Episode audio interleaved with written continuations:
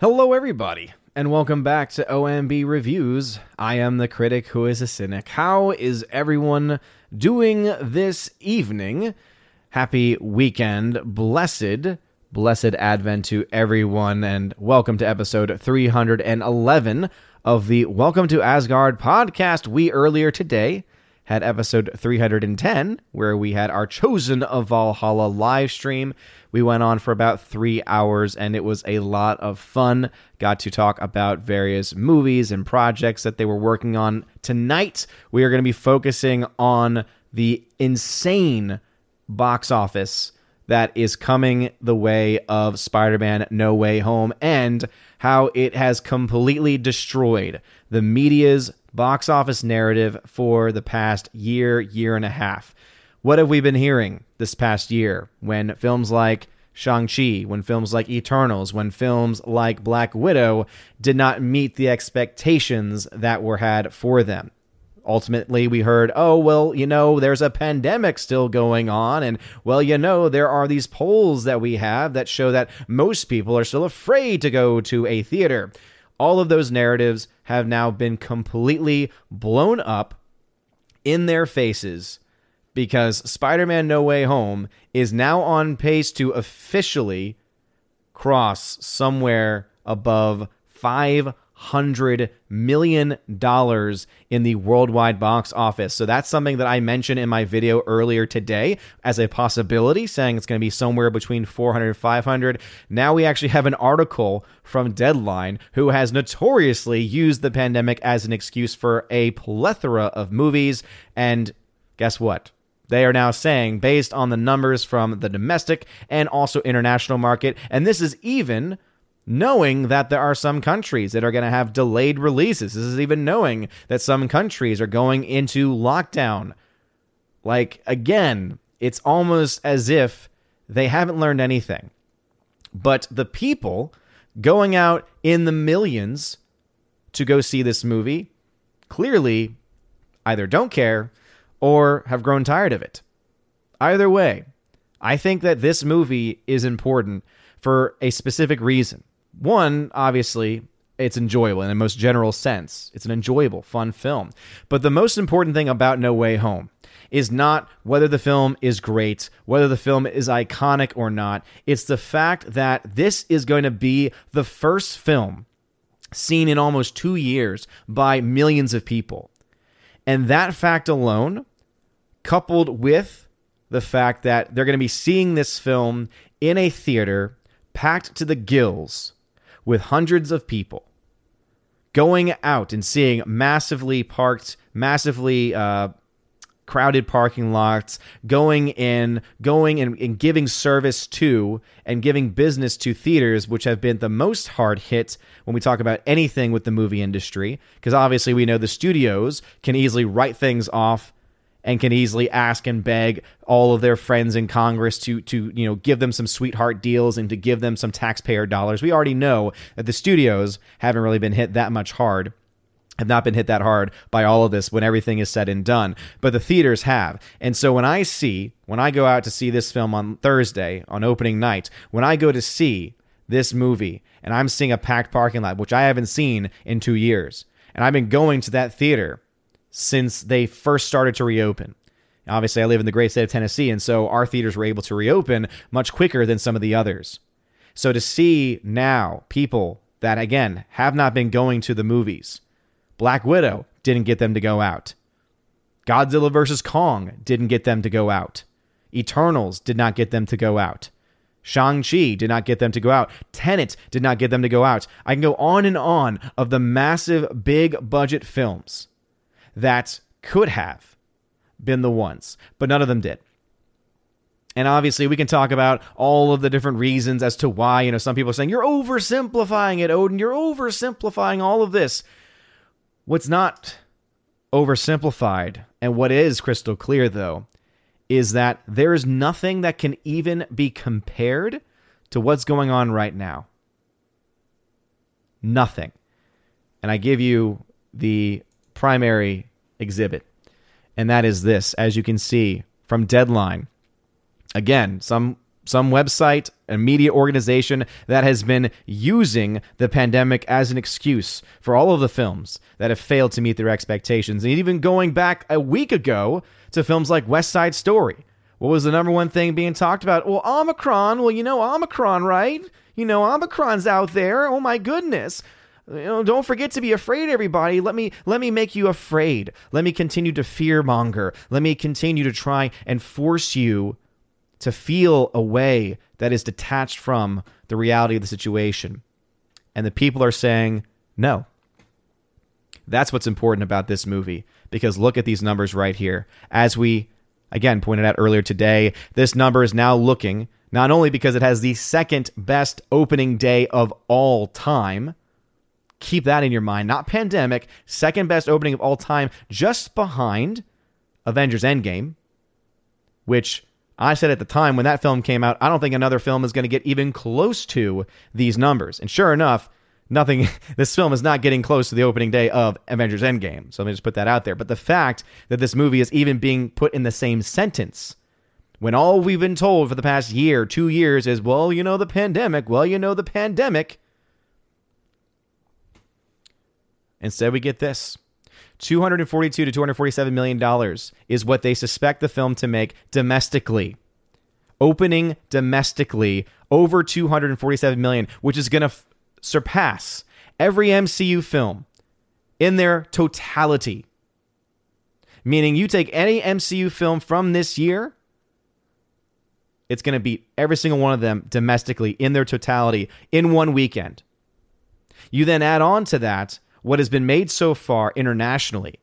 And you're talking about a movie that is already uh, past $300 million. Already past 300 million. And as you can see from their updated reporting, Spider-Man No Way Home weaving 500 million plus worldwide debut. So they even suspect that this film could be past $500 million when everything is said and done. Very excited to see what happens tomorrow when I get back from MASH tomorrow and I, I, I, check those numbers and see, okay, what is the actual projection that they are going to say this film is going to get? Because, man, oh man, how far past 500 million will it end up being? Is a good question to ask. And even if the film gets $450 million worldwide, that is still going to be larger than the entirety of any MCU film this year. Right now, the highest grossing MCU film from this year was $432 million, and that was from Shang-Chi. And that's because it did very well domestically, not so well internationally. This film is going to surpass that in one weekend. Just one. It's going to do in three days what none of the other Marvel films all again helmed directly by Marvel, by Disney, promoted by them, distributed by them. Spider Man, on the other hand, which got about 25% of its funding from Marvel, from Disney, but was distributed completely by Sony and produced 75% by Sony. And that's how the profits are going to be split up when everything is said and done as well. This film, this film is destroying it. It's destroying the narrative, and I love it. I'm loving every second of it because you can go back now to all the videos that I've done covering the box office, go back to all of my box office breakdowns from Sundays from this past year, and you're going to see that consistent theme, right? The pandemic, the pandemic, the pandemic. And I kept trying to say, maybe it's that these are films that people just don't want to see. Maybe it's that these are films that are not driving audiences out. Maybe it's that they're not giving fans what they want. And what happens when you do? Guess what? Even a pandemic can't stop a movie from breaking records. Remember, we already saw this this year. Remember when we had, I forget which film it was, but we already had films, anime films, I think it was Demon Slayer, in fact. Remember when Demon Slayer came out during the pandemic time and it broke records? Even then, I was like, this is a movie breaking records in its country, in its home country during the pandemic. And now we have this. getting destroyed is this narrative, as well as the box office. So, this is a Saturday update. It says adding another $67 million overseas on Friday. It has grossed an amazing $181 million at the international box office. With domestics 121.5, the second biggest opening day of all time, the global total is already past the three century mark of 302.9 million, and that signals a 500 million plus worldwide debut. How high No Way Home swings past the half billion dollar mark will be clearer on Sunday. Either way, topping 500 million for a worldwide opening would make No Way Home only the sixth movie in history to hit such heights, and the second film ever to do it without China. That's the other storyline here. Because this is Sony, you don't have a deal already set up with China like you would with Disney. And this is not to say that Sony won't make a deal, by the way. This is not to say that Sony is a benevolent company. But I think if we're going to be honest with ourselves, we have Sony versus Disney here. I think most of us would say, yeah, you know what? I, I think I think Sony is probably going to be a little bit more ethical than Disney, which we know for a fact was working with the Chinese Communist Party and thanked to paramilitary group that was directly associated with the concentration camps that are directly in China. We already know this as a fact.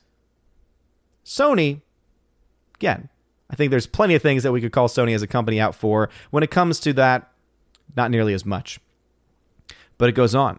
Yes, we know the historical exchange rate factors here will change that, and they'll update that with more precise, uh, more precise comparisons. But either way, it's a win. During a pandemic, here we go, during a time of increased concerns over the pandemic, oh, the Omicron, and without the Spidey loving Japan in the mix until January.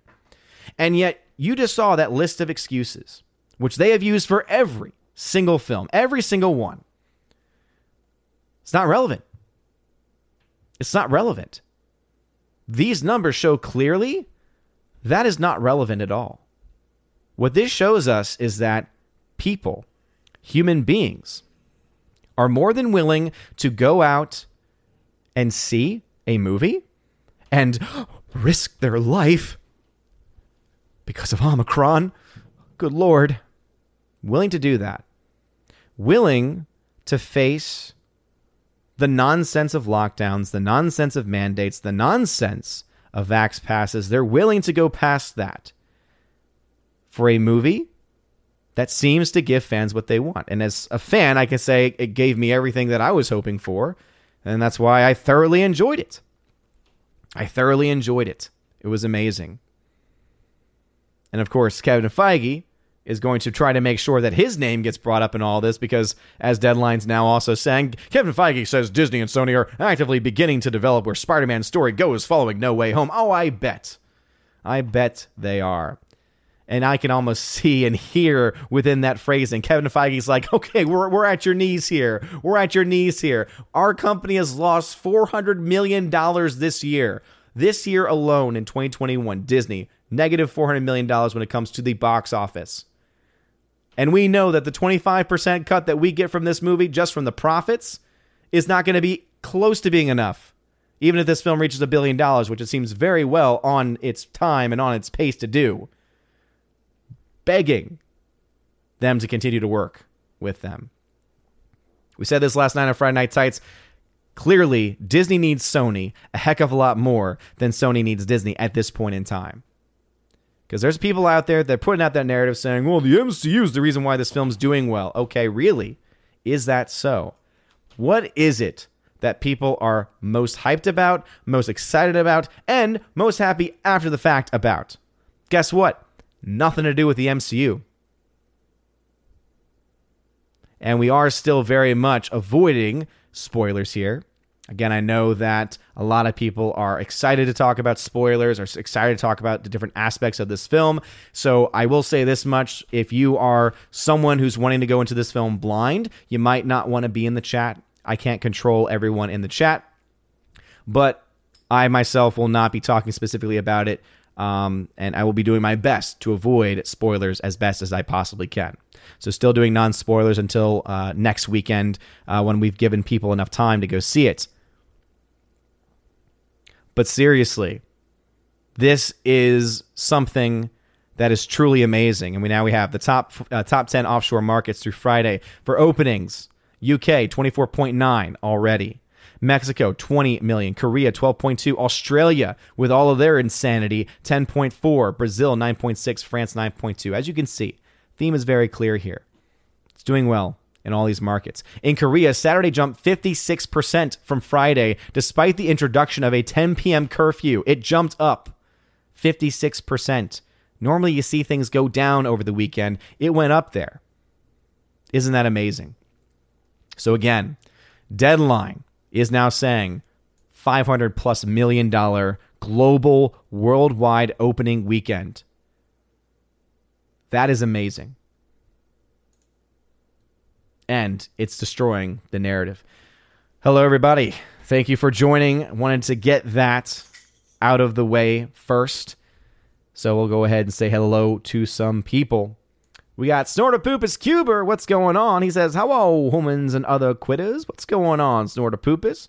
Let me go ahead and put Heimdall on. Story about that. Heimdall was a little late today, but I was excited to talk about it because I, I remember uh, when I did my video earlier, we were just getting in some of the foreign numbers. And now the numbers are a lot higher than what they were. And so now we're actually getting this talk of 500 plus million dollars. Again, this is insane. This is not just great for pandemic times. This is not even just great because great uh, during post endgame times. Again, this is great on a historical level. Second biggest opening of all time. That's insane. And it's even more insane when you remind yourself that there are still totalitarians in various cities, states, and countries across the globe that are still trying to implement draconian, human rights violating measures. And yet, what are the people saying? I'm going to see this movie. So, is the movie itself going to be life changing? Is the movie itself what's important? Not necessarily. Again, I like it. It's a fun movie. It's a darn good time. The reason why this movie is important, though, and the reason why I would recommend anyone to go see it, even if you're not a fan of the Tom Holland Spider Man, even if you're not a fan of anything associated with the MCU, go to send a message. Go to send a message that you are not afraid, that you are not going to buy in to the fear mongering narrative that has been pushed down your and my throats for years now. It's insane that I'm saying years. But this coming March, we will be at the official two year mark of two weeks to stop the spread. And this is the movie. This is the event where we can, through nonviolent means, make it very clear we're done. We are done. By the way, we got some people over on Odysee. Welcome, to You, Vincent Womack. What's going on? The R over there as well. Thank you all for being there. You are freaking fantastic. Uh, Vincent Womack then says, It's safe. Well, thank you.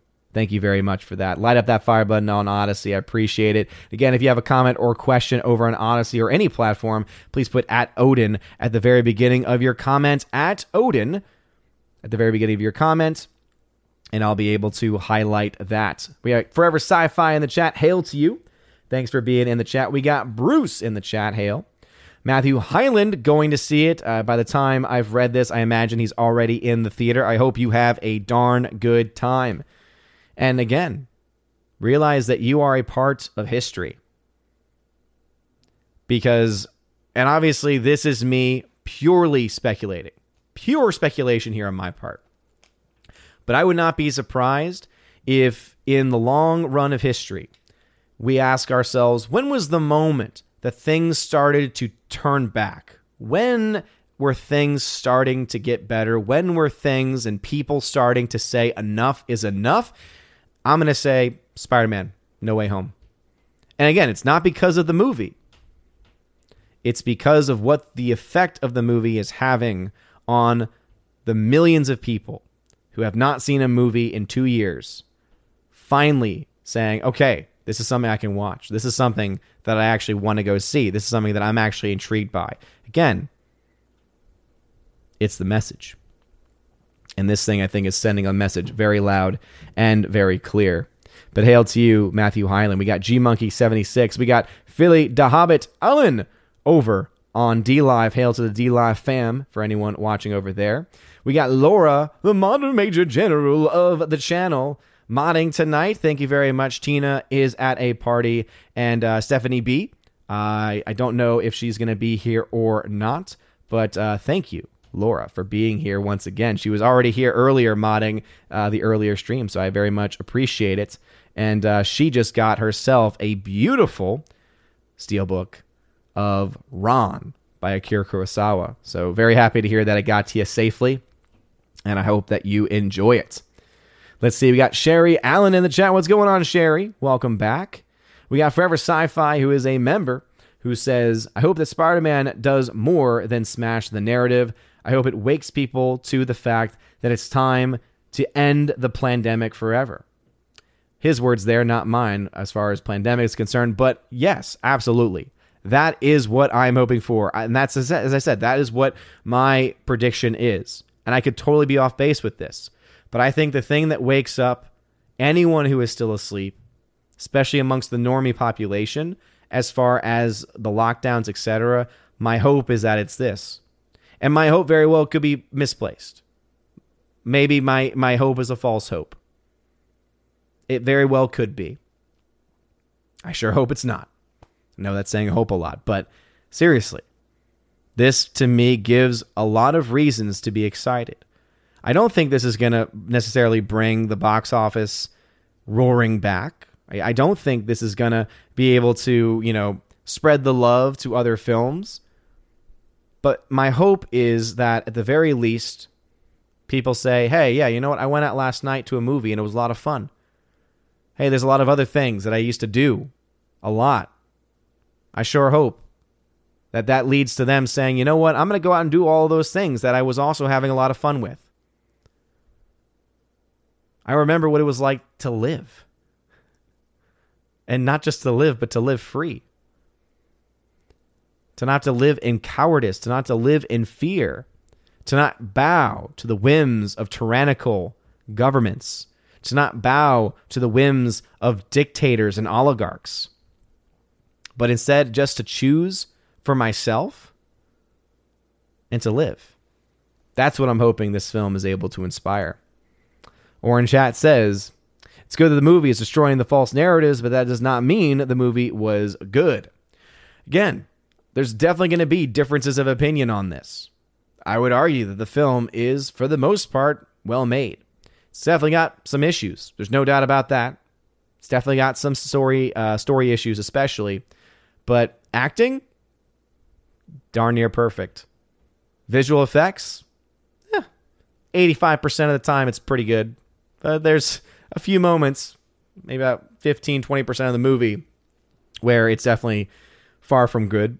Cinematography, editing, I thought was great. Pacing, again, obviously the very beginning and, and various other points. A long movie, it's harder to pace those movies, but I would say pacing is, you know, at times uh, well done. I think that you get to the heart of the movie, and if you've seen the movie, you know what I'm talking about. When you get to the heart of the movie, I think all of those scenes are incredibly well paced. I truly do. So this is a movie for me where, on an objective scale, I'm around a B. Subjective, I'm at an A plus. So for me, I'm I'm willing to to bump this thing up to to that A range that I gave it in the original review that I did. But no, this is a fun movie. This is a very good fun movie. It allowed people just to let go and have a good time.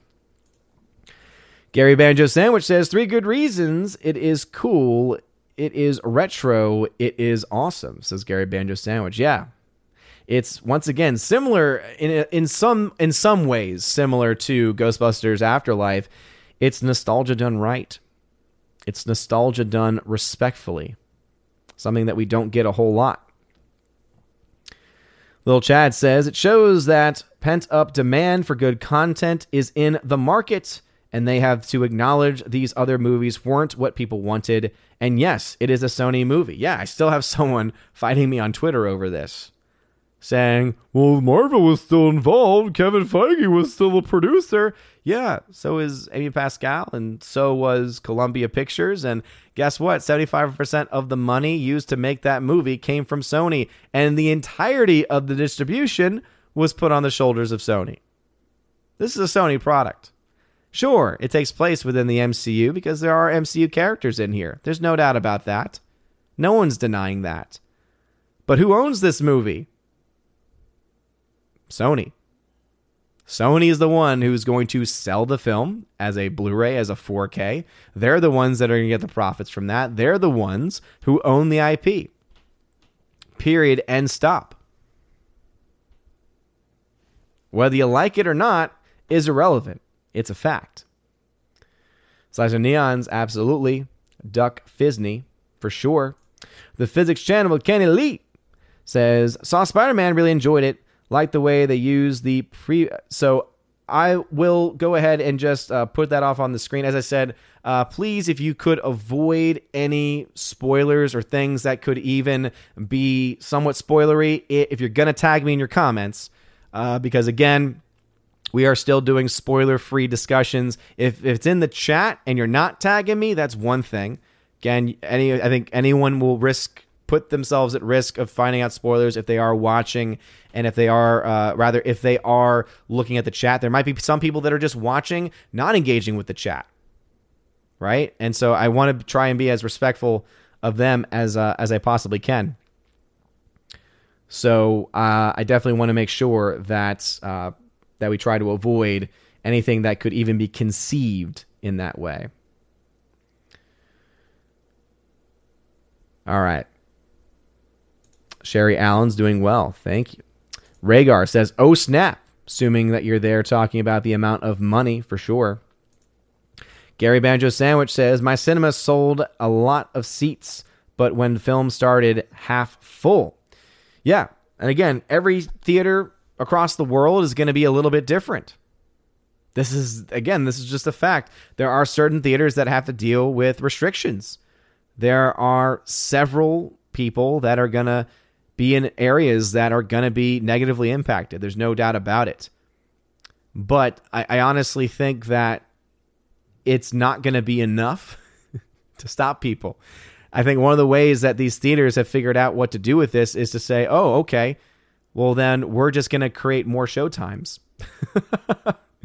there was a 2 a.m. There was a 2 a.m. IMAX showing of this film on Thursday, technically Friday morning. I haven't seen that in years. I remember when premieres used to have that. So this theater started its showings as early as 3 p.m.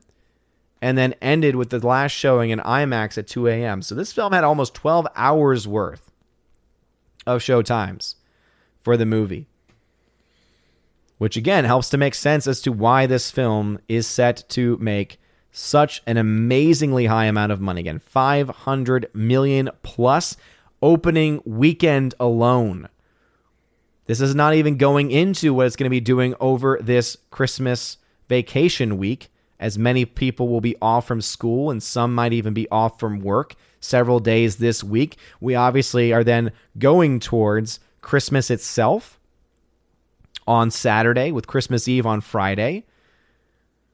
So this is a film that is set to make bank over the holiday season. And I think this film, before the year is out, I would not be surprised if worldwide this film is getting close to 750 million by the end of the year. And I do think that the film will cross a billion dollars, and I think it will do so without China. Now we got to see what the actual number is this week, and we got to see what the drop off is next week. And that's the number I'm actually most looking forward to crunching.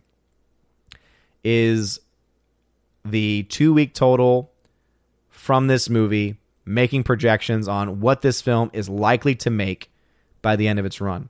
That is what I'm this I haven't been this excited in a long time because this film could have a range that brings it into the billion dollar territory. Not just the billion dollar territory, this is a film that, and I mentioned this in in a previous uh, video or a previous stream as well, mentioned on Friday Night Tights. Essentially, that this movie could easily, or not easily, but this movie theoretically could reach the point, reach the level of being able to surpass the entirety of the MCU this year alone.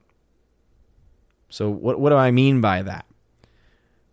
What I mean by that is if you take the entirety, if you take the entirety of the MCU films this year and you add all of those up together, what you will find out is that the total amount of money made, and this is before you take away the actual money spent on the film and projected marketing for the film. And then you remember that they only get about 60% of the profits, right? So before you do any of the actual math on it, the MCU films that came out this year, that's Eternals, Black Widow, and Shang-Chi, they made a total of around $1.2 billion.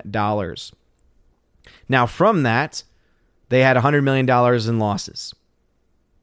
So they had a 1.2 billion in total but because of their massive budgets, marketing campaigns, and the fact that they only got around 60%, they only got negative negative $100 million. And that's just from the MCU films this year.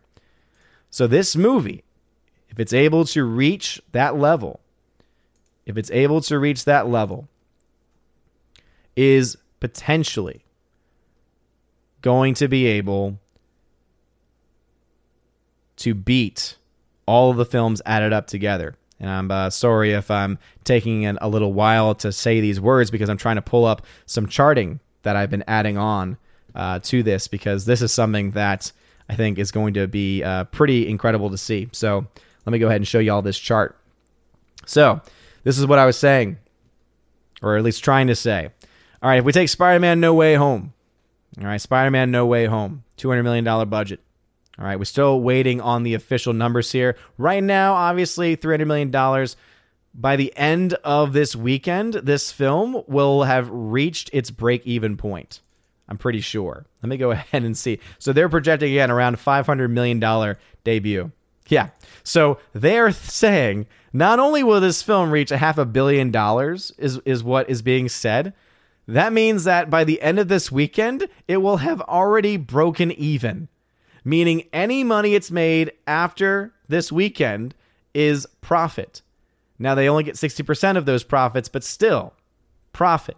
And then out of that 60%, you have to split 75%, 25% Sony and Disney, respect, respectively.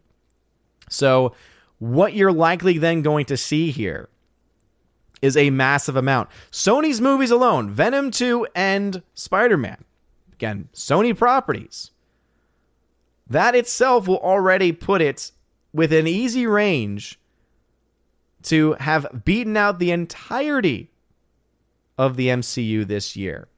All right. Here's another one, though. All right. So let's do that same thing for this one. All right. So let me add this again. They're projecting $500 million. So as you can see, the entirety of the MCU this year made around $1.2 billion. So again, that's the 379 from Black Widow, the 432 from Shang-Chi, the 396 from Eternals. And obviously these numbers uh, will, you know, adjust because Eternals is still technically out in theaters. But notice here, out of that 1.2 billion because it cost them 550 million dollars just in actual budgeting. You add marketing to that, you subtract that, you take into account the 60% cut that Disney gets, that's $100 million in losses. As of this weekend, guess what? This film will already be ahead of every single of every single MCU film combined this year as far as the net gain goes. That is remarkable. And that shows you that Disney has no idea what they're doing.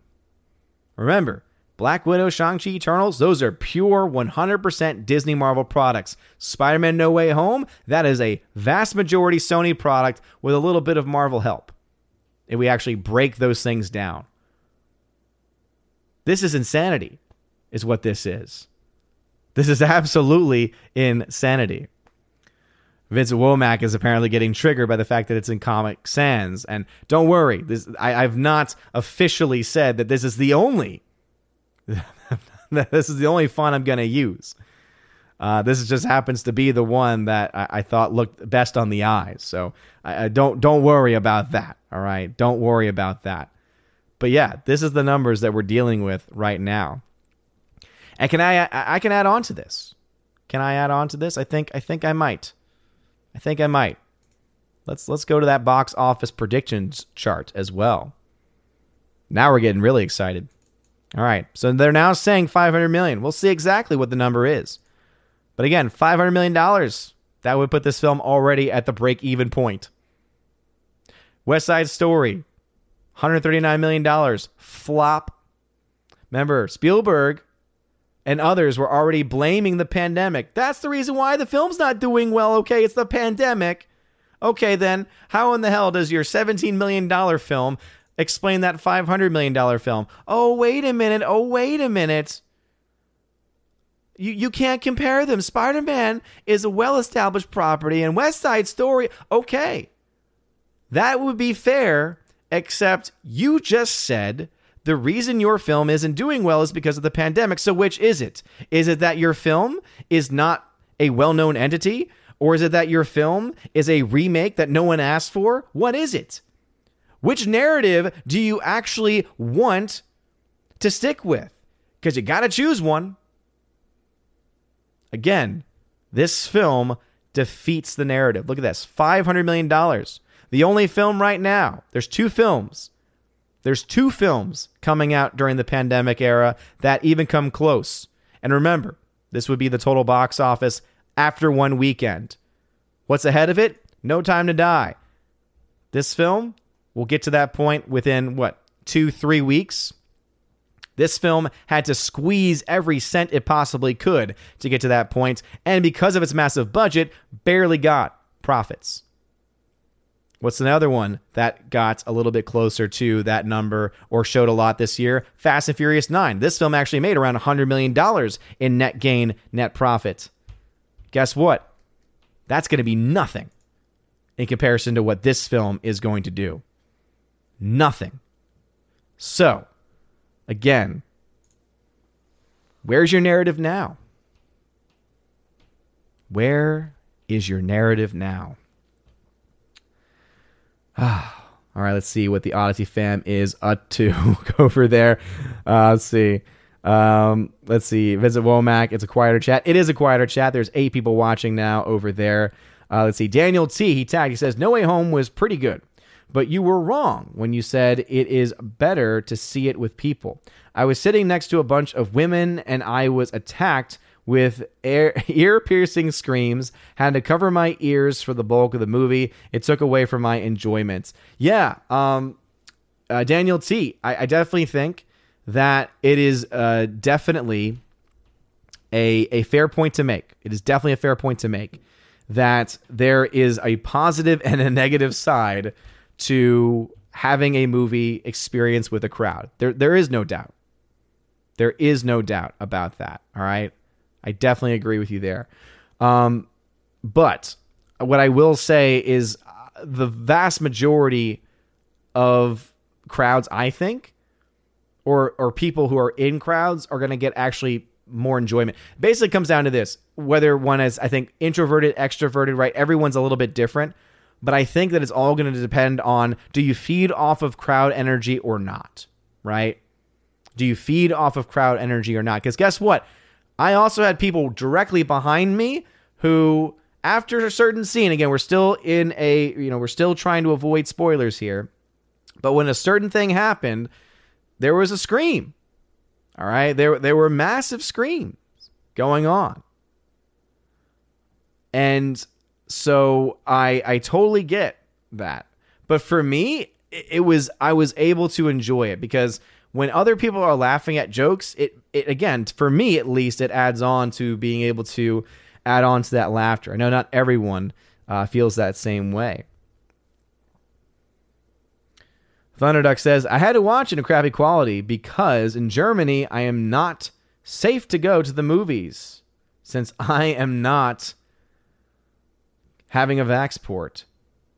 That Thunderduck, I am so incredibly sorry to you. And again, what my hope is, Thunderduck, is that this movie and rather this event is able to shake the cobwebs of the masses awake to say enough is enough. So my hope is is that you will at some point get to see it in a film without your human rights being violated, Thunderduck, because that's exactly what just happened to you for this movie. Your rights as a human being were violated when you're told you can't go to see a movie unless you receive a medical procedure. In fact, it's a violation of international law. Not that I put a lot of trust into international law or international bodies, but hey, Nuremberg, Nuremberg Code and everything. Oh, goodness gracious. All right. As uh, Laura is saying in the chat, yes, please do try to avoid spoilers. But if you do post a spoiler, again, there's not much I can do about it. I just say, please do not tag me in it, is the one thing I do ask. Anyway, we're back over on YouTube. So let's see. The physics channel with Kenny Lee says the theater I was in in Kentucky, even in an area hit by tornadoes, was being filled even at 11 a.m. Yeah. Absolutely. Absolutely. This is something that is so incredibly important. This is something that is so incredibly important that even people in the midst of tragedy, even in the midst of lives being turned upside down, willing to go out. Now, I will be fair, could be people who are not directly impacted by it, but nonetheless, I think the point remains the same. I think the point remains the same. And I know that a lot of you watching might have already heard some of the spoilers already, but there might be some listening you know, who are lurking in the background, who just want to hear this talk, who just want to hear the hype, who just want to hear the box office numbers and are, are waiting to see the film or just couldn't get tickets until a certain time or because it was already um, or because it was already uh, sold out in several locations. And so because of that, I, am going to be respectful at least until uh, next weekend. Marks six three three six six says, "Thank you for letting know WW. That just means worldwide numbers there." Uh, Timothy Sullivan, what is going on? Thank you for being here. Glenn Cottingham tagged to say Amy Pascal should have Kevin Feige by the short hairs after No Way Home. Yeah, absolutely. Absolutely. Bryant Barth, what is going on? Soul Assassin, welcome back to the chat. Vince Womack, there he is, going back and forth between all of the chats. Again, smash that like button and lap that fire button, please. You are all great. Uh, let's see. The Slicer says Spider Man home run when he faces off against the Sinister Six in a game of baseball. Hey, let's make it happen, Captain. Mike Jackson, what's going on, bro? Thanks for being here. Dan Blackroyd, what is going on? Uh, here's the thing. He says, so we can thank Disney 25% for the turning point. No, not at all, man. Again, 75% of it was from Sony. 75%. You could argue until you're blue in the face that, well, you know, it was it was Marvel that provided, you know, Doctor Strange, right? And what's one of the biggest criticisms that this film has? it's the use of Doctor Strange. So Sony could have easily made a film without any of the MCU stuff that was borrowed and, and could have made just as amazing of a film by relying simply on it, its own IP. And if you've seen the movie, you know exactly what I mean. Rhaegar Chief Bills coming due. What's going on?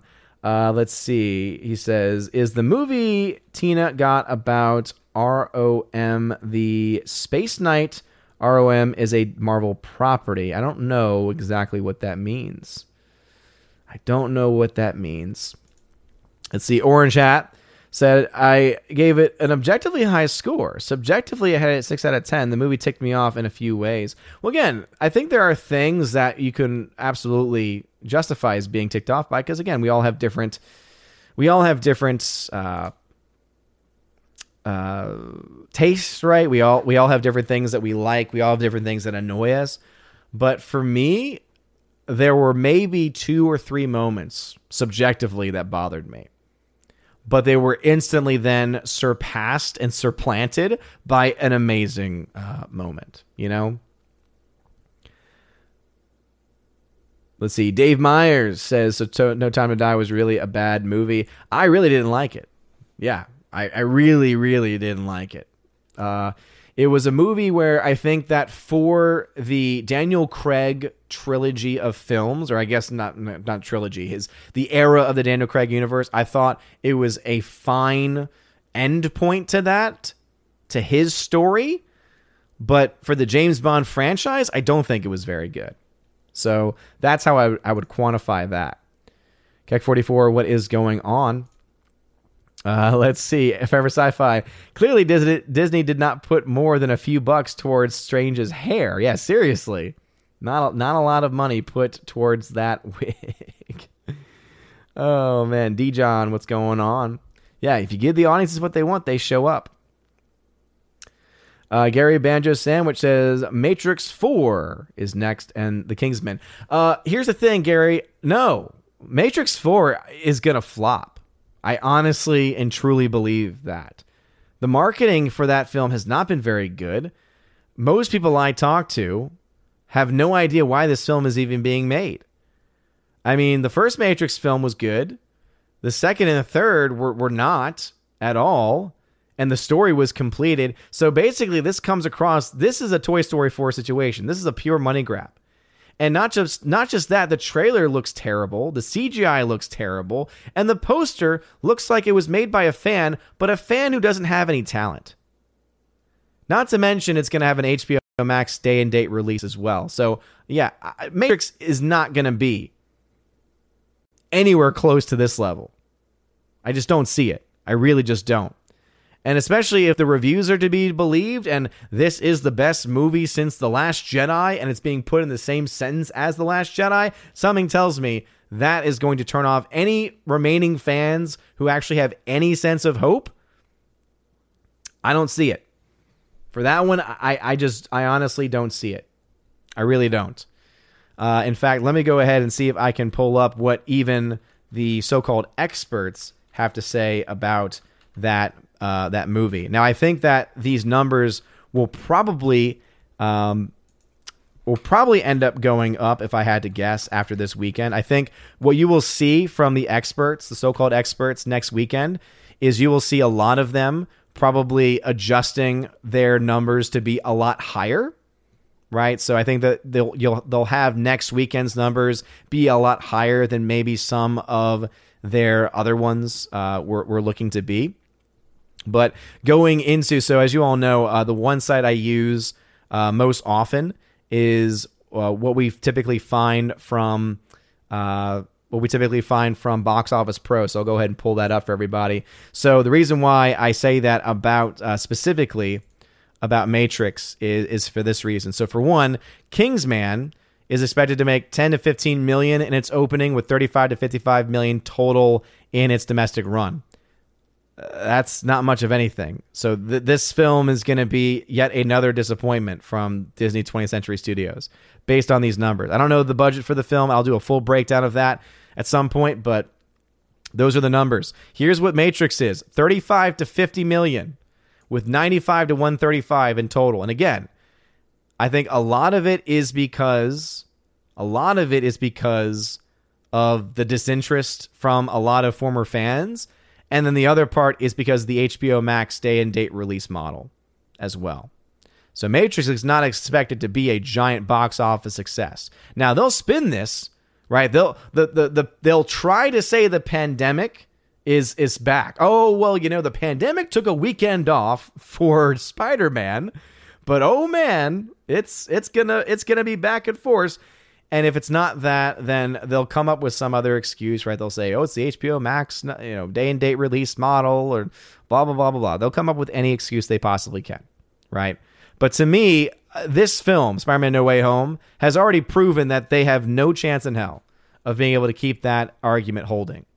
Again, because again, Box Office Pro actually early on said, no, this movie right now is going to make north of 200 million. And now you have other places like Deadline. Keep in mind, I mentioned this in my other review earlier. Uh, Sony put out a very, very conservative number before the weekend. They said they were expecting the film to make 130 million dollars domestically. 130. And the movie is now expected to make 250 or around 250 which again is, crazy. So anyway, uh, yeah, Matrix, Kingsman, not really. Uh, though again, Kingsman is a film that I actually am interested in seeing. Matrix, I, I could not give two flips about. I'll probably watch it on HBO Max. And again, it's just because I, I just, I, uh, it's a movie that I think I should see just to be able to review it. But I really don't want to. I really don't want to watch that. Let's see. Jeremy Zukowski says, uh, I had a few people keep telling me the reason why West Side Story flops at the box office is because of COVID. Yeah. I would ask them the one question okay, then how is Spider Man getting $500 million in its opening weekend worldwide? Explain that to me. Explain how this movie is going to surpass the entire runs of every MCU film to come out this year. Not just domestically, but in their entirety.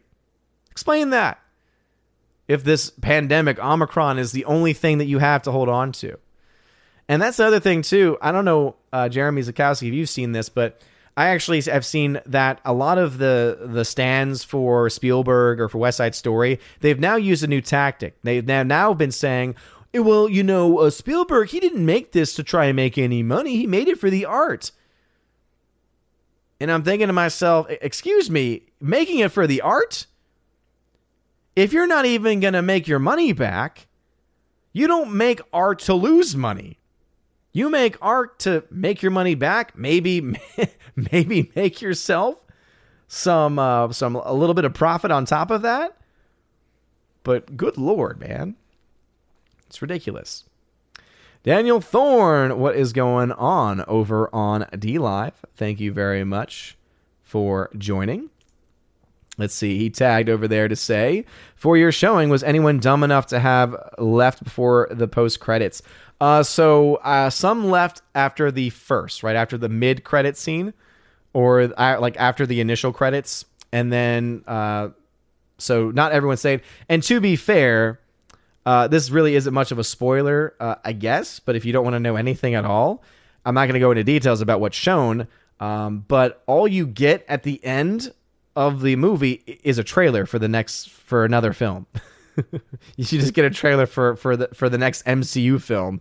So it's like one, I don't really think that's much of a spoiler, and two, honestly, if you're missing that and you're skipping out on that, ugh, I don't I don't really think anyone really missed much. By the way, thank you for the super chat and for uh, the membership message as well. Uh, don't worry, I will be getting to those, but I want to try and find them in the chats. That way I can highlight them and give them the attention that they deserve. Just another red shirt who's a member, hail to you. Glad to have you here. Thank you, thank you, thank you. All right, Astro Zombie, thank you for the $5 Sasa super chat. Says, How's Ghostbusters Afterlife looking in terms of breaking even? That's a good question. Obviously, the uh, the big news of the day has been uh, very much what's been going on with Spider Man. Uh, so again, the domestic Friday, 121.5 million. Guess what was in second? Encanto. Guess what it made? 1.6 million. Talk about another Disney flop. That is what Encanto is. West Side Story made only a million dollars. A 74% drop from last week. Right now, domestically, it's only made 15 million. Good lord, man. Uh, Ghostbusters Afterlife only made nine hundred thirty thousand dollars, but that's just a forty-seven drop, forty-seven percent drop from last weekend. So let me see. Uh, again, we don't have the weekend numbers for this movie yet, uh, but let me go ahead and pull up my handy-dandy chart real quick, and uh, let us see. right now. So it hasn't changed a whole lot, but we haven't gotten any of the uh, international numbers yet. So as of right now, I'll go ahead and pull up my chart. So as of right now, for Ghostbusters Afterlife, 167.3 million dollars is what it's made. Right now, that means it's at around a 12 million dollar loss. So uh, the movie still has some time left. I think the holiday season will definitely. Uh, I think that it'll definitely be. By the way, Hardwick, I just saw you come in, man. So I'm just gonna let you know right now. If you have a comment that tags me and anything that's spoilery is mentioned, it will not be highlighted and it will not be read. So again, I can't stop people from spoiling things in the chat. So if you want to have conversations with each other, right? If you want to have conversations with each other, um, uh, you know, obviously that is one thing, but I'm not gonna I'm not gonna go into anything that even hints at uh, at spoilers, and I'm I'm just not gonna read it. So, especially with one like that, where the more I read it, I realized, oh man, uh, you're just calling me out again, be, being a troll, like you tend to do. But anyway, Ghostbusters Afterlife right now, 167 million dollars, 12 million dollar loss. So again, the film uh, still has the holiday season, and I I think it has enough left in the tank to be able to break even. But luckily, it's close enough at this point in time where 4K Blu-ray sales will easily be able to make up for this. So even though it will be a a box office flop by uh, by the you know by certain standards, um, it is definitely still in a good position. The same thing also goes with Dune, by the way. You know, there were some people saying Dune is going to make it. it. Again, it's not really in the cards. It's also going to be in the same position as, uh, you know, as Ghostbusters. But again, 4K Blu-ray sales. I already got my 4K title actually for that uh, for Dune. Um, but yeah, we'll have to wait and see what the updated numbers are for the uh, international numbers. But obviously, most people expect those numbers to be relatively low because, as you can see, they're expecting this film to make $500 million. I mean, come on. Uh, when you have a film making $500 million worldwide, not a whole lot of other films are going to be able to, to get a lot of attention.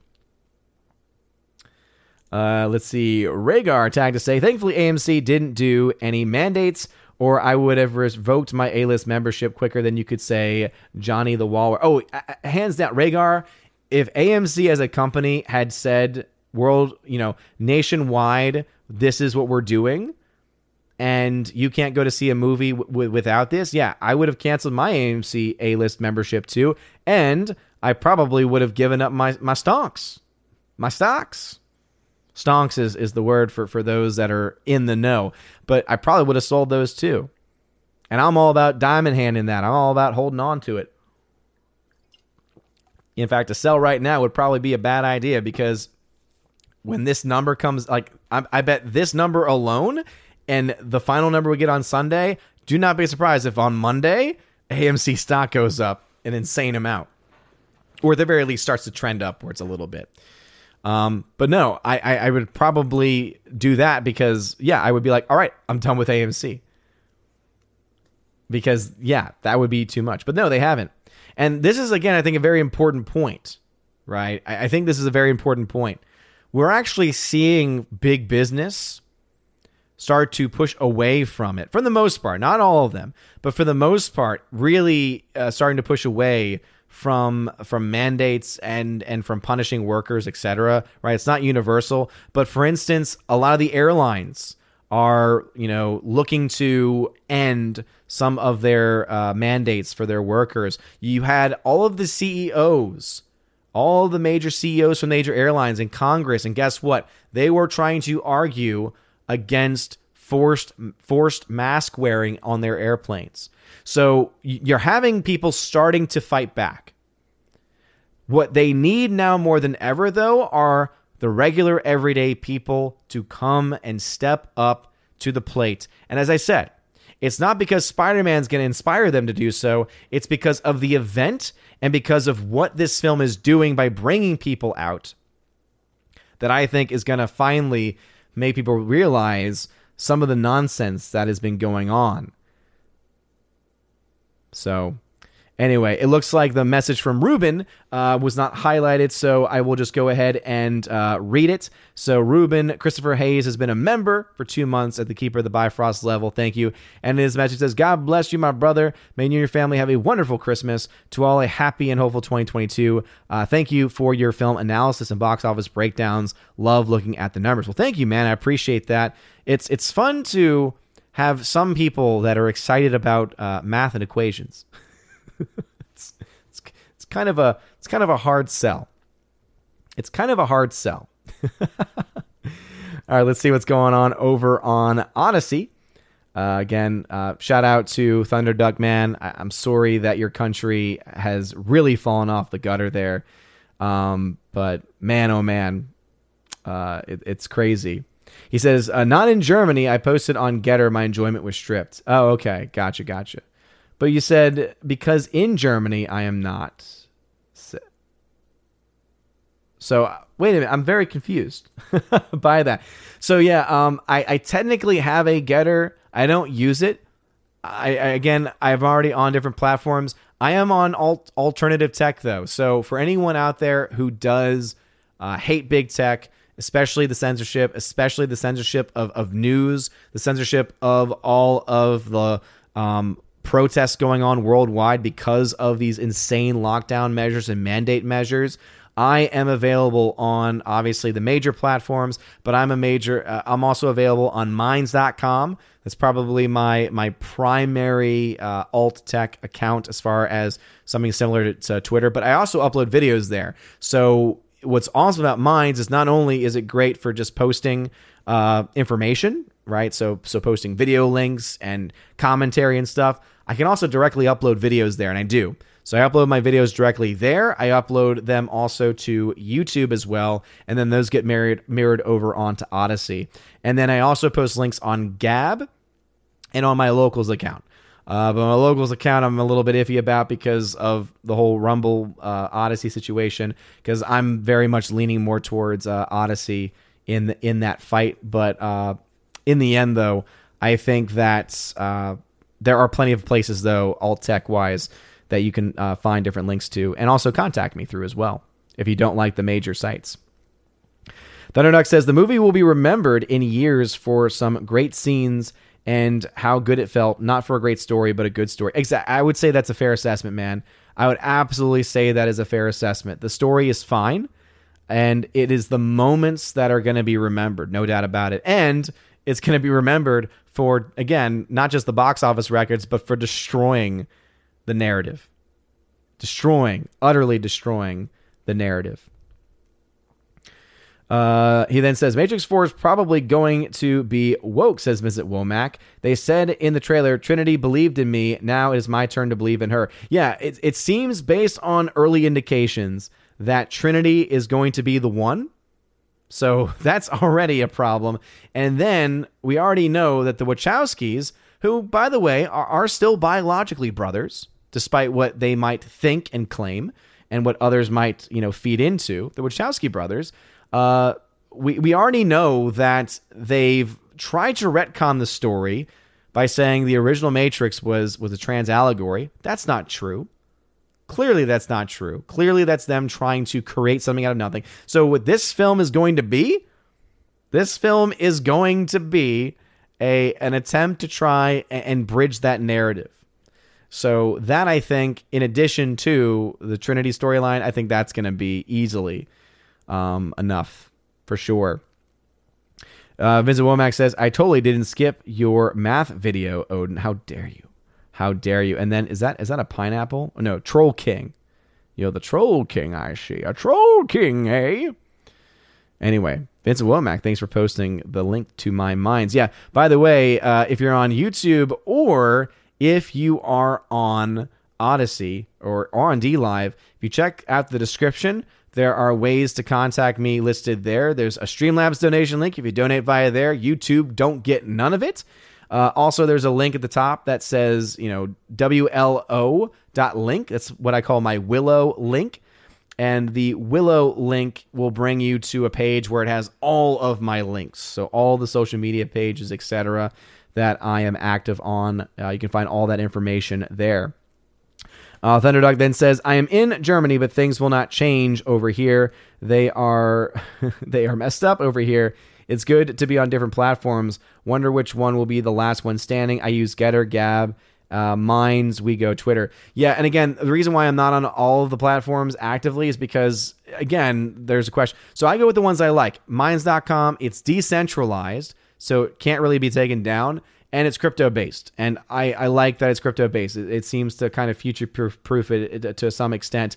Um, uh, and then I also use Gab, and and the reason why is because there are some people over that I know exclusively use uh, Gab at the very least. So um, the only other platform I have any plans to join is eventually whenever Truth Social uh, launches, I, I, will claim a handle there, and I know that there will be a lot of people uh, there as well. But um, that that's that is more just because of uh, you know common sense of it's being it's going to be the hot thing and it's gonna it's gonna be huge, right? Uh, more so than wanting to get on. I don't want to be on more social media platforms than I have to. I can barely handle the ones that I'm already on. But anyway, thank you. All right, back over to YouTube.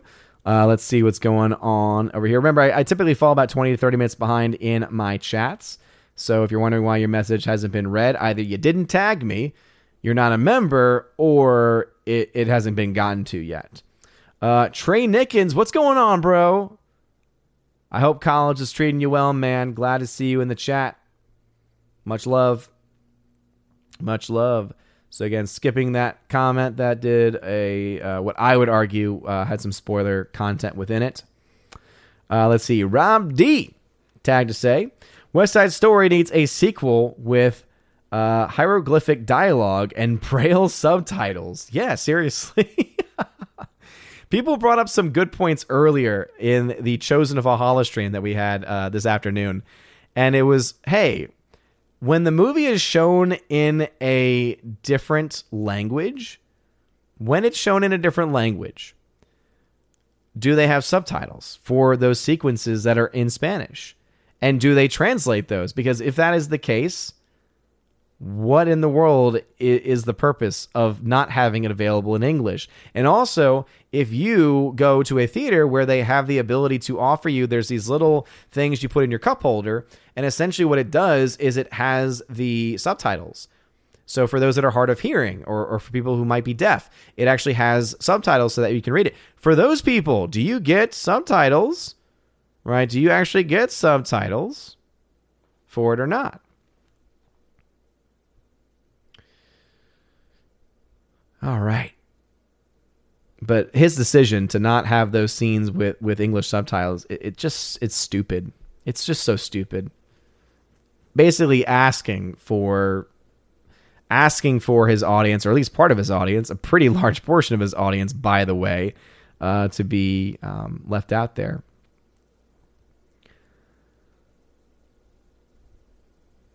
Uh, let's see. Hardwick says uh, his verdict is nostalgia elements, respectful, well done.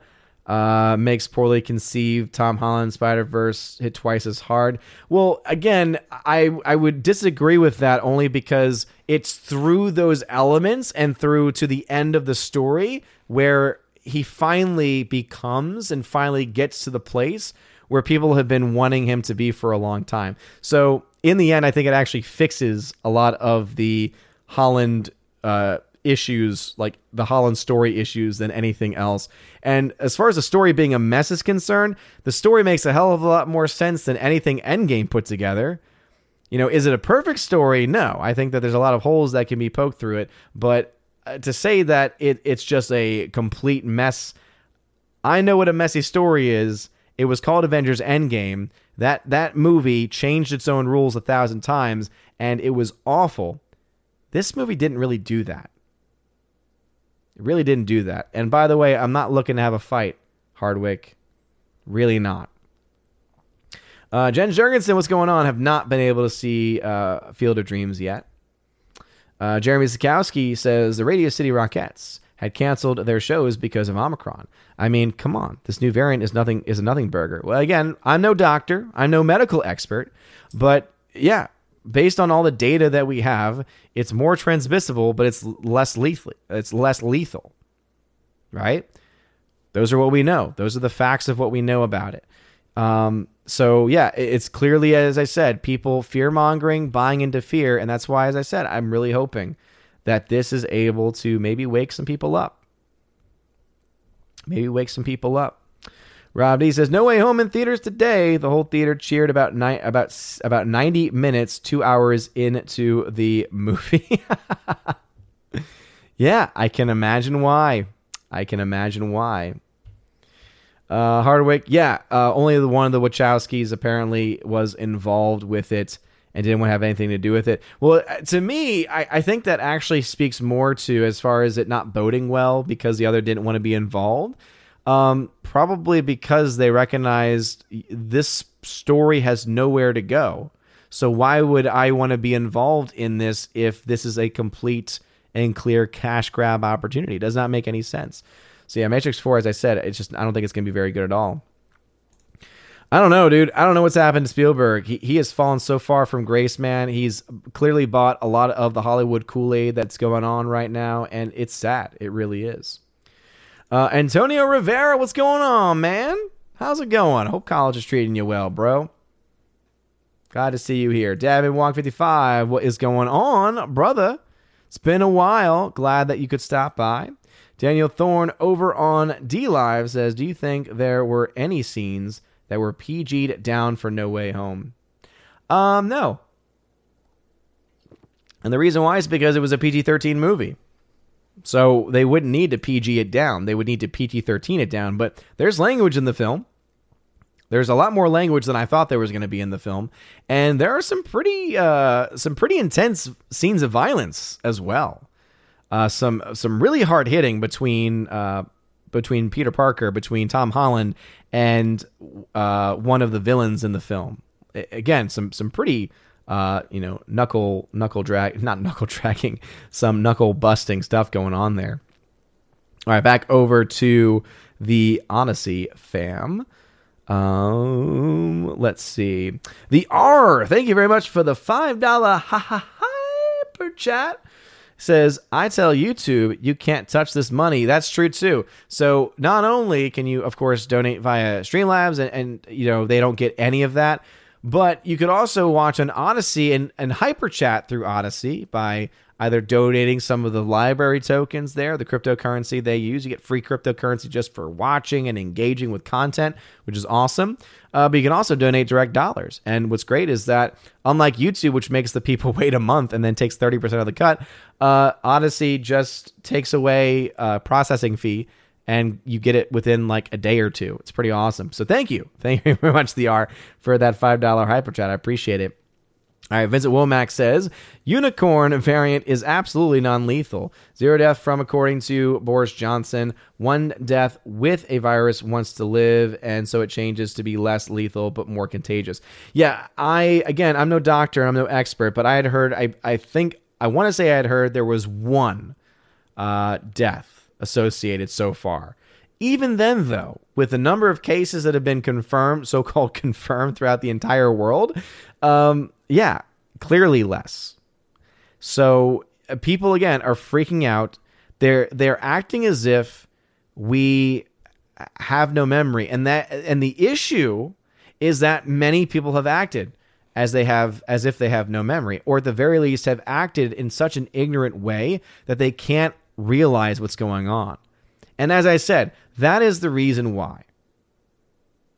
Okay, gotcha, Vincent Womack. So basically, so to, to, to clarify, uh, Vincent Womack is stating this. And again, I'm not a doctor, so I can't really confirm this. But apparently, one person had tested positive with Omicron and died. So, probably I would have guessed comorbidities had something to do with it, as well as what we've seen is guess what? The vast majority of deaths from this entire thing have actually been because people having an average of two to three comorbidities as well, and very few dying directly from it, or at least dying directly from symptoms from it. Um, so, again, that's a very important point, I think, to, to bring up. But it does, again, it still, it still rings true of the same point, right?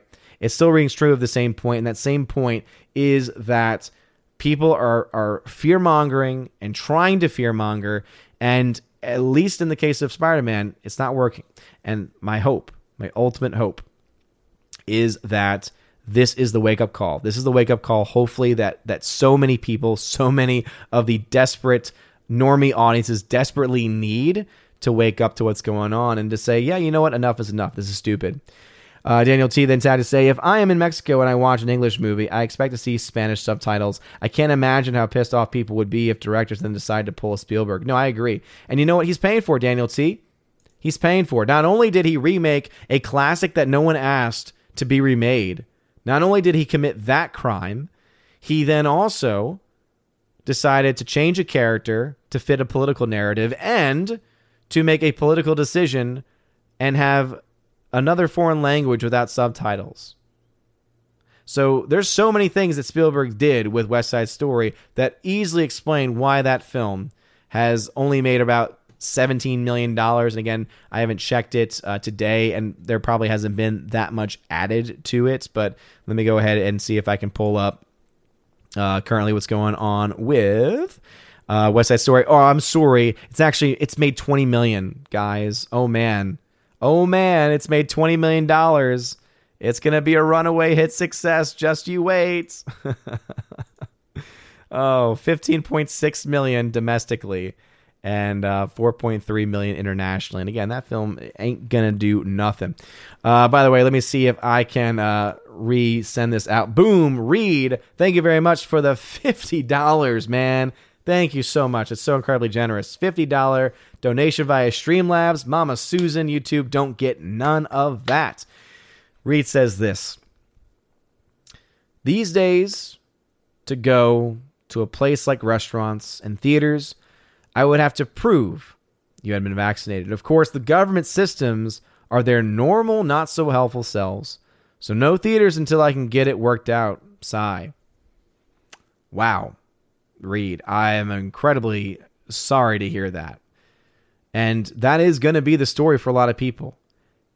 And I think that it's important, you know, what Reed has said, what we have heard from the Odysee fam as well, uh, in in the case of Thunderduck as well, is that there are a ton of people who would have gone to see this movie who can't because their human rights are being violated because authoritarian dictators and oligarchs are telling them that they can't.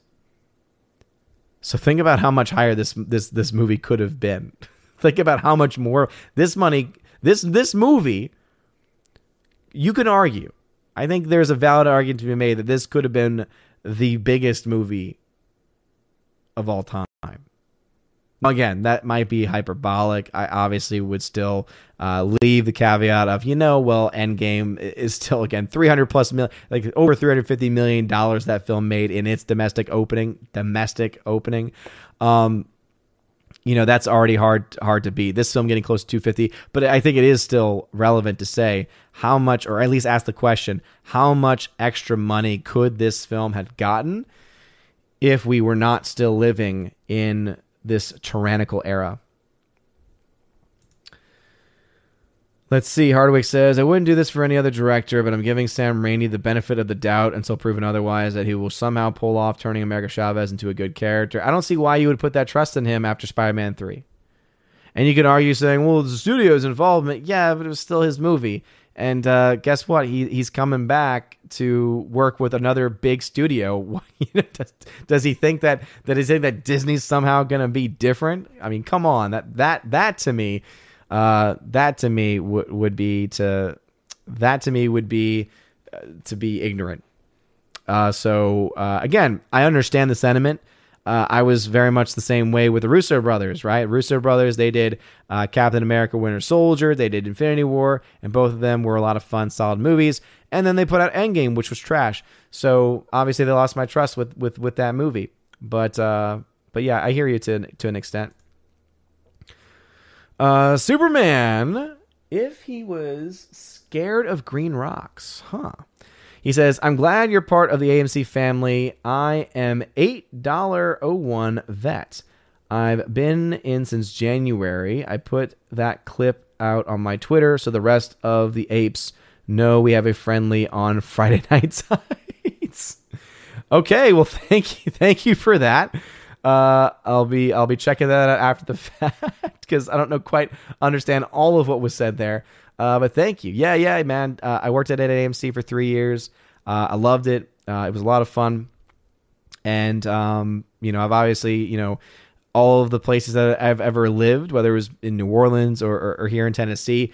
Um, uh, AMC's are the main theaters near me, so I think that it is so uh, incredibly important. I really think it's so incredibly important uh, to to have really good theaters. And though I know that AMC is not a perfect company, uh, even though I know that there's a lot of AMC individual theaters that are not very good, um, I will say that I, am very happy to be supportive of them uh, during this time, especially more so because of the workers that they employ. Because I understand, having worked there, I know the kinds of persons that work at AMC's.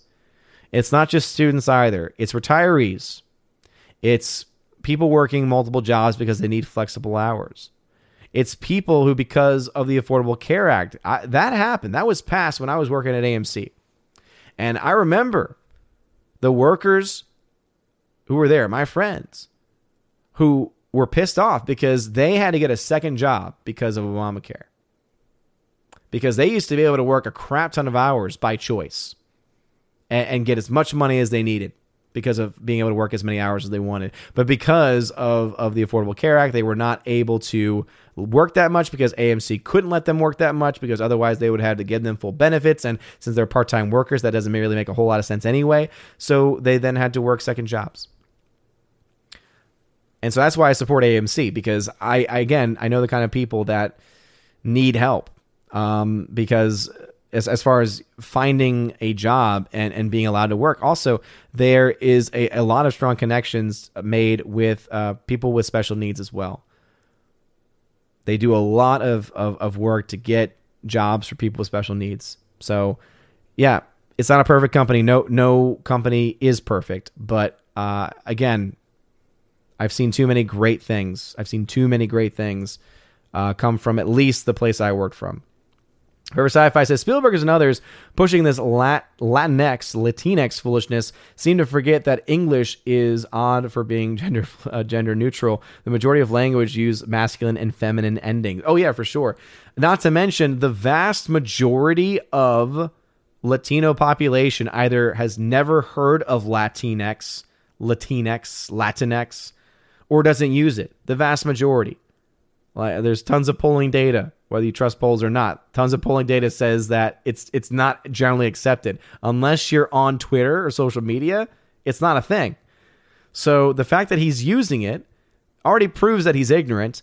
And also, in the end, when you actually look to what that is saying, I'm sorry, but that that is racist in and of itself. Jason Ebenstein says, late because taking care of stuff before seeing Spider Boy tonight. Stoked, I'm thinking 350, 350 million globally, really hoping the crazies don't try and keep audiences in mass. Jason, bro, you came in late. 350 million, you are already in a bad position, bro. You're already in a really, really bad position. You want to know why? Uh, I'll go ahead and pull this up for anyone who may have missed it from the very beginning. Smash that like button and light up that fire button as well. Here's why. From Deadline, this film is weaving to a 500 plus million dollar worldwide debut. So, first off, the film's already gotten 302.9 million, and that's for Thursday and Friday. You add in Saturday and Sunday, there's no way 350 million dollars is is what it's going to make. It's going to make a lot more. So as I said, they're already saying 500 plus million dollars worldwide debut. And when you remember that in connection with all of the places that are locked down or have insane anti human rights policies demanding vax passports, etc., that is an incredible feat. It is an incre- it is a an incredible feat. Uh, that site is Deadline, and I use Deadline not because I trust them, and I've called them out countless times, uh, but I, I use it because they typically are the first to get the numbers that are released from from studios and other third party followers as well. And uh, so that that's more for for speed and convenience. And then I I look and see what they say, and then I look and find the numbers. And there's one number that they've been mentioning in almost every single one of their updates, and I don't think they have updated this yet with the new numbers. Um, let's see. It says right now, No Way Home's opening numbers are 71% above Spider Man Far From Home. 71% above that. That is crazy. Um, let us see. Where is that metric that they have been using? There's a metric that they've been using to show how many people are uh, believed to have gone to the film. Anyway, it's not looking like it's showing up here, but basically, there's a firm that's tracking like actual numbers of people, and they had said that by Friday, over 9 million people had already seen the film. So, this is a movie that likely will have over 15 plus million, and that is just in the domestic market. That is just US, Canada. So, millions upon millions of people, many of whom probably have who have not seen a movie since the beginning of the pandemic time, so for almost two years. Anyway. Uh, Hardwick, yeah, again, I, I think he definitely reaches that point towards the end, and I understand you still have issues. Guess what? A lot of people are going to have issues. Here's the other thing, though: no adaptation's ever going to be perfect. You, I mean, you can go back to OG Spider-Man, Raimi era Spider-Man. There is issues with that too, and yet many of us still like it. I mean, come on, man. If we're gonna play that game, Let's see. The Tetrarch of Apathy, interesting name there, says I was shown a Cinemark email that 1216 was their biggest opening ever. Oh yeah, AMC has already said also that they've had one of their biggest openings of all time. Uh, their Thursday numbers indicated 1.1 million people at their AMC's across the uh, domestic market. 1.1 million.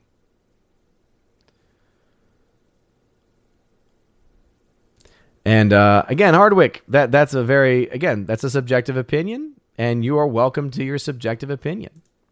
Jason Ebenstein says, "Lulz, happy to be wrong on that one. Go Sony." Yeah, seriously, because this is very much a uh, a Sony film. Uh, buys, what's going on? Yeah, it does not have a China release date. It's not even that it's not showing in China right now. It does not have a release date.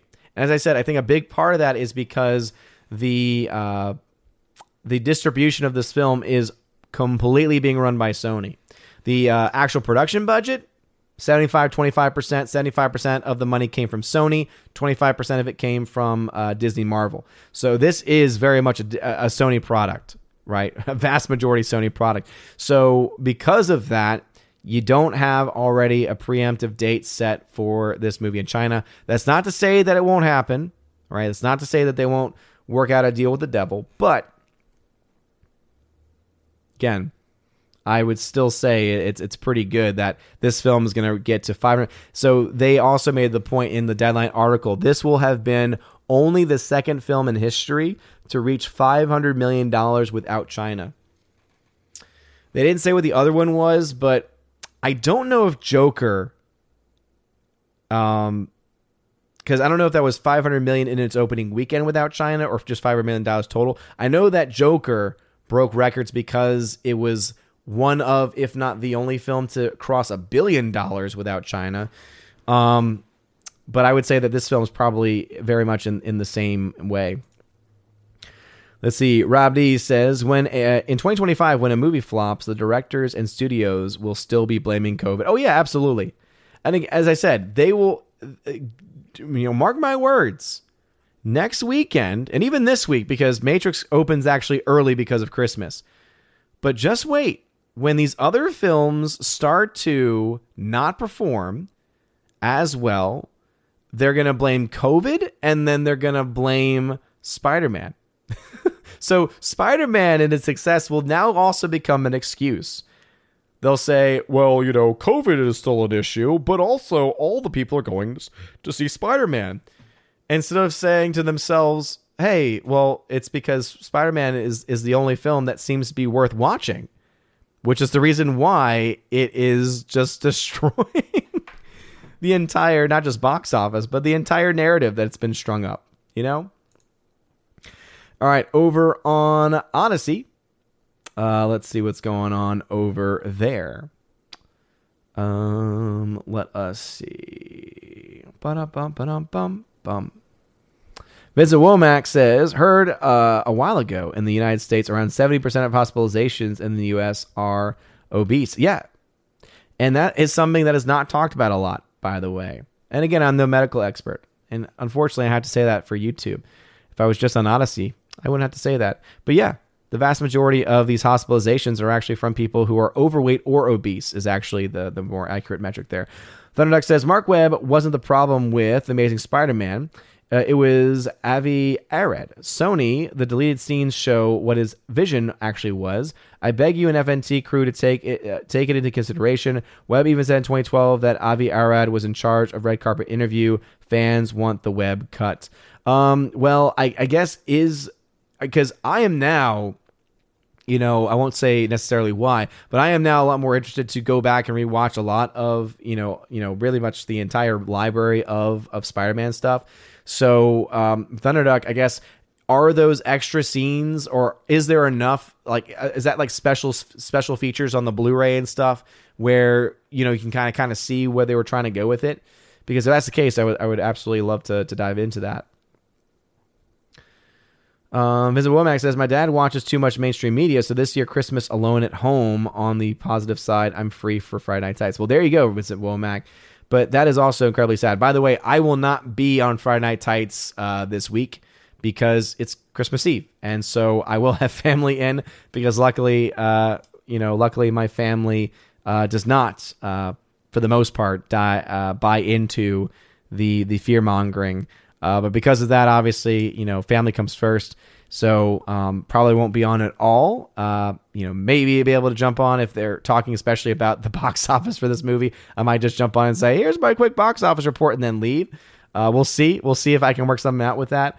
Uh, but for the most part, not planning to be on for Friday, um, and might not might not be able to be on for the uh, New Year's Eve either because uh, we have uh, plans. But we'll see. We'll see what happens.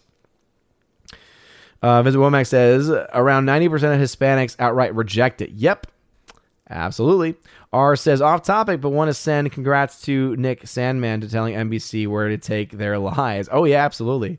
And that's that's not really off topic because that that is a win for uh, that is a win for freedom. That is a win for liberty, and that is still incredibly relevant to what we are talking about here with this movie because the reason why this film is so successful right now, the reason why this film is expected, Spider-Man is expected to make over 500 million in its opening weekend, destroying all of the competition, destroying any and every MCU film, is because people are finally embracing freedom. Thunderduck then says, yes, many more scenes with Dr. Connors, Lizard. A scene with his son Billy is cut with him showing with him as a father and a subplot with Dr. Ratha regarding his parents and his father's secret projects totally missing. Interesting, Thunderduck.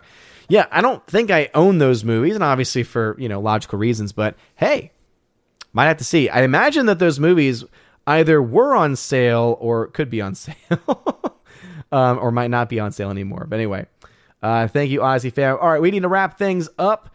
Uh, luckily, not too far behind the chat tonight. So, again, thank you all for being here. Let me get some last comments, and then we will end things. Tech 44, what's going on? Uh, Soul Assassin says, Do you think sometime in the future Sony will take Spider Man away from Disney and go their way? Um, well, first off, here's the thing Spider Man is owned by Sony, it is a Sony product. Uh, do I think that they could end their deals with in the future? They might.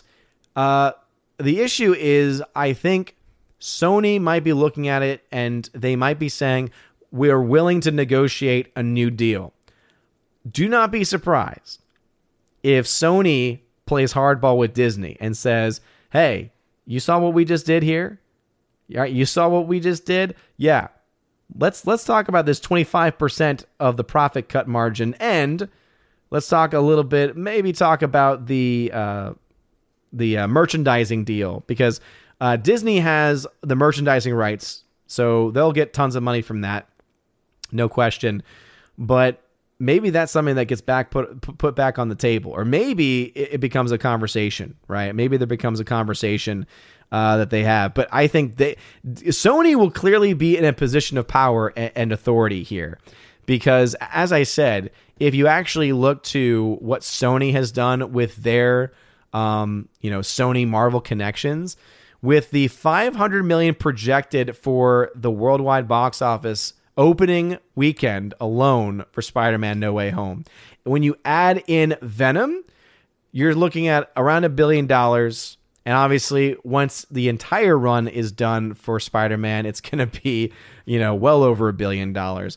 And you're going to look at some massive profits. So you're looking at Sony walking away just from Venom 2 and Spider-Man No Way Home with probably, uh, you know, 3 to 400 million dollars in net gain net profit. Whereas with Marvel, their net loss for their MC was 100 million. So Sony's going to be in the driving seat with this one saying, "Hey, let's talk about this." Because when you add in all the films from Sony and all of the films from uh, Disney, Disney's woes get a lot worse. So if anyone's going to be, you know, speaking from any position of power at the negotiation table, it, it's it's going to be Sony. So it'll be incredibly interesting to see what kind of deal they ink. But I would suspect that they will be asking that Disney takes less, or they'll they'll be asking for some. Uh, I here here's what I think would be interesting. Sony says, "All right, you keep your 25% cut when we work together, but now we want either 25% or 50-50 of the merchandise sales." That might be something that gets brought up. We'll have to wait and see though. That's speculation on my part. Uh, Walking says, Would it help to watch uh, previous Spider Man movies before watching No Way Home? I would say that if you've already seen the, the previous Spider Man films, I think you're okay. Um, but it doesn't hurt. It's always good to watch, I think, films because there's always references, right? R- random references that can come up, and they make a lot more sense when you you know have them fresh in your mind. Uh, Michael Plum, what's going on? Uh, let's see. Hardwick says, "Have you ever watched Spider-Man 2.1? Uh, like most of the editions, except for the alternate elevator scene, which isn't funny. Uh, no, haven't even heard of 2.1. Uh, and then Hardwick says, uh, I think Sony is only less woke than other studios right now due to being willing to put profits over politics because of how badly they're doing uh, financially for years. It, it, could be. It very well could be. And yeah, some people might ask, you know, why is Sony wanting to work with Disney? Well, uh, unfortunately, uh, Sony sold the merchandising rights because there was a time several years back where they were really strapped for money, and so they sold. Again, I think stupidly, they sold the merchandising rights for Spider-Man back, uh, or rather, to Disney. So Disney has some some pretty easy guaranteed income there. But um, again, I think that this year alone puts Disney, or rather puts Sony, in a much better position over Disney, and I will be very much interested to see what is going to happen uh, as far as future deals are concerned. But that is going to be it for me tonight. Uh, went a little bit over time, but please make sure that you smash that like button, loud that fire button if you're watching over on Odysee. Seriously, you're all great. Uh, Thunderduck says it's an extended cut. Uh, 2.1. Gotcha. Gotcha. Gotcha. Makes a lot of sense there. And looks like Harwick says the same thing. So, anyway, I want to say thank you to all of the members. Thank you also. A huge shout out to Laura for helping to mod the stream. Uh, it really does mean a lot. Um, I know I saw her here earlier.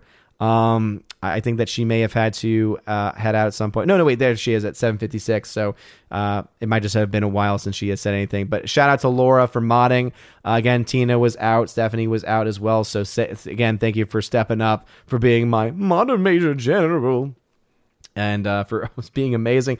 Uh, anyway, Aussie fam, y'all have a good one. DLive fam, y'all have a good one. And YouTube fam, y'all have a good one as well. Seriously, from bottom of my heart, thank you. On Tuesday, we'll have the One Man Low Council, and that will be our Christmas stream as well.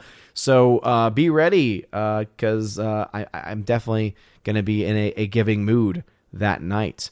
Um, so, uh, you know, potential giveaways But obviously, don't just come for the giveaways, come for the conversation because I'm going to tell you right now, we're going to be continuing this conversation because we'll have the official number for this movie. And again, if it's over 500 million, this is going to be a movie, a big budget 200 million dollar plus movie that needed to make 500 million dollars to break even, breaking even in the first weekend. That that that's unheard of during this time. We've seen lower budget films do that feat. This will be the first, I think, for a major budget film like this. So, uh, if you've not seen this film, again, I recommend it not just because it's a fun movie, but also more importantly because it's sending a message. It's sending a message to Hollywood. It's sending a message to big tech, big government, all across the world that we will go and watch and consume films that actually look good. And maybe, just maybe, if you listen to the fans and give the fans what they want, they'll show up. And not just show up, they will show up in record breaking droves. And to all those that continue to try to perpetuate the lie of the pandemic box office, an excuse for all those that continue to try and peddle their fear mongering ways and their attempts to limit human rights and human freedom. I hope that this is a moment for us to be able to give a metaphorical middle finger.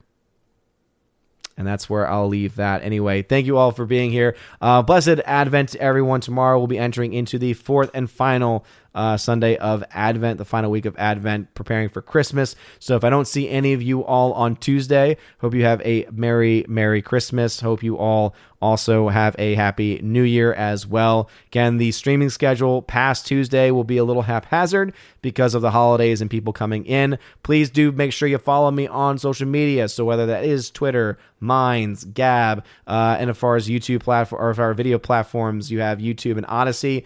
Uh, make sure you're following me on those places though, because I think it's so incredibly important um, uh, just to stay in contact. Also, the Discord server is a great way. Discord server is a perfect way because not only can you contact me directly there, but also you can contact other members of the community, including my Valks, including my mods, who can also give information if for any reason I can't. So, again, Thank you very much from the bottom of my heart. You're all amazing and beautiful people. I hope you all have a wonderful rest of your evening and of your weekend. And as always, God bless.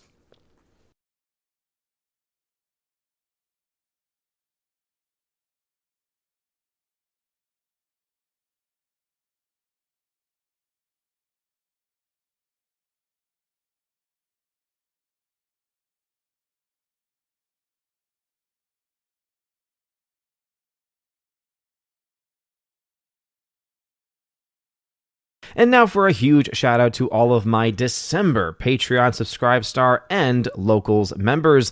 Animation commentator Brandon, Brian P., Christopher Bowman, Dolores Ed, Dion, Father Christopher Miller, Hail to you, Father, Father Damian Cook, Garrett Searles, Hannibal Grimm, Harold Francis, Inflamed Wood, Jacob Juice, Jeff Toon, Joe Horn, Jonathan Carney, Gomer Kyles 79, Laura, the modern Major General's story, Mike Jackson times 4.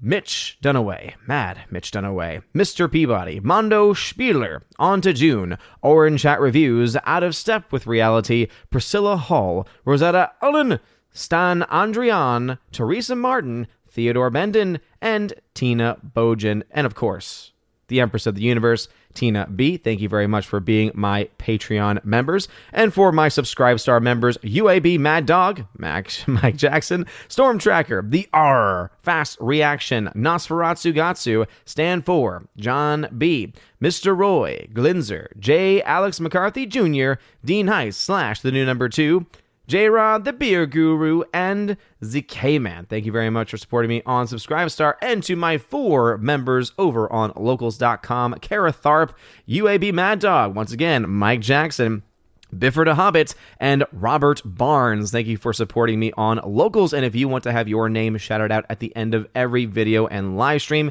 check out the top link in the video description below. It's called Willow or w.lo Willow link. It'll bring you to all of my social media platforms and also to all of the various other locations that you can support the channel. You can get access to things like giveaways where I do giveaways of 4K films, 4K steelbooks, digital codes, all kinds of stuff every single month. Also also, there's a level where you get access to all of that, plus an exclusive podcast that I do with John the Flick Pick Flickinger, where you also get to ask questions that we will answer on every episode of the podcast. And at the final level, you also have the ability, the chosen of Valhalla level, you have the ability to have all of that. Plus, in your first month, get a free t shirt of your choice, any color sent anywhere in the world. And also, you get to be featured once a month on the chosen of Valhalla live stream featured on the main channel. So, if any of that sounds interesting to you, check out the link in the description. You're all amazing and beautiful people. I hope you all have a wonderful rest of your day. And as always, God bless.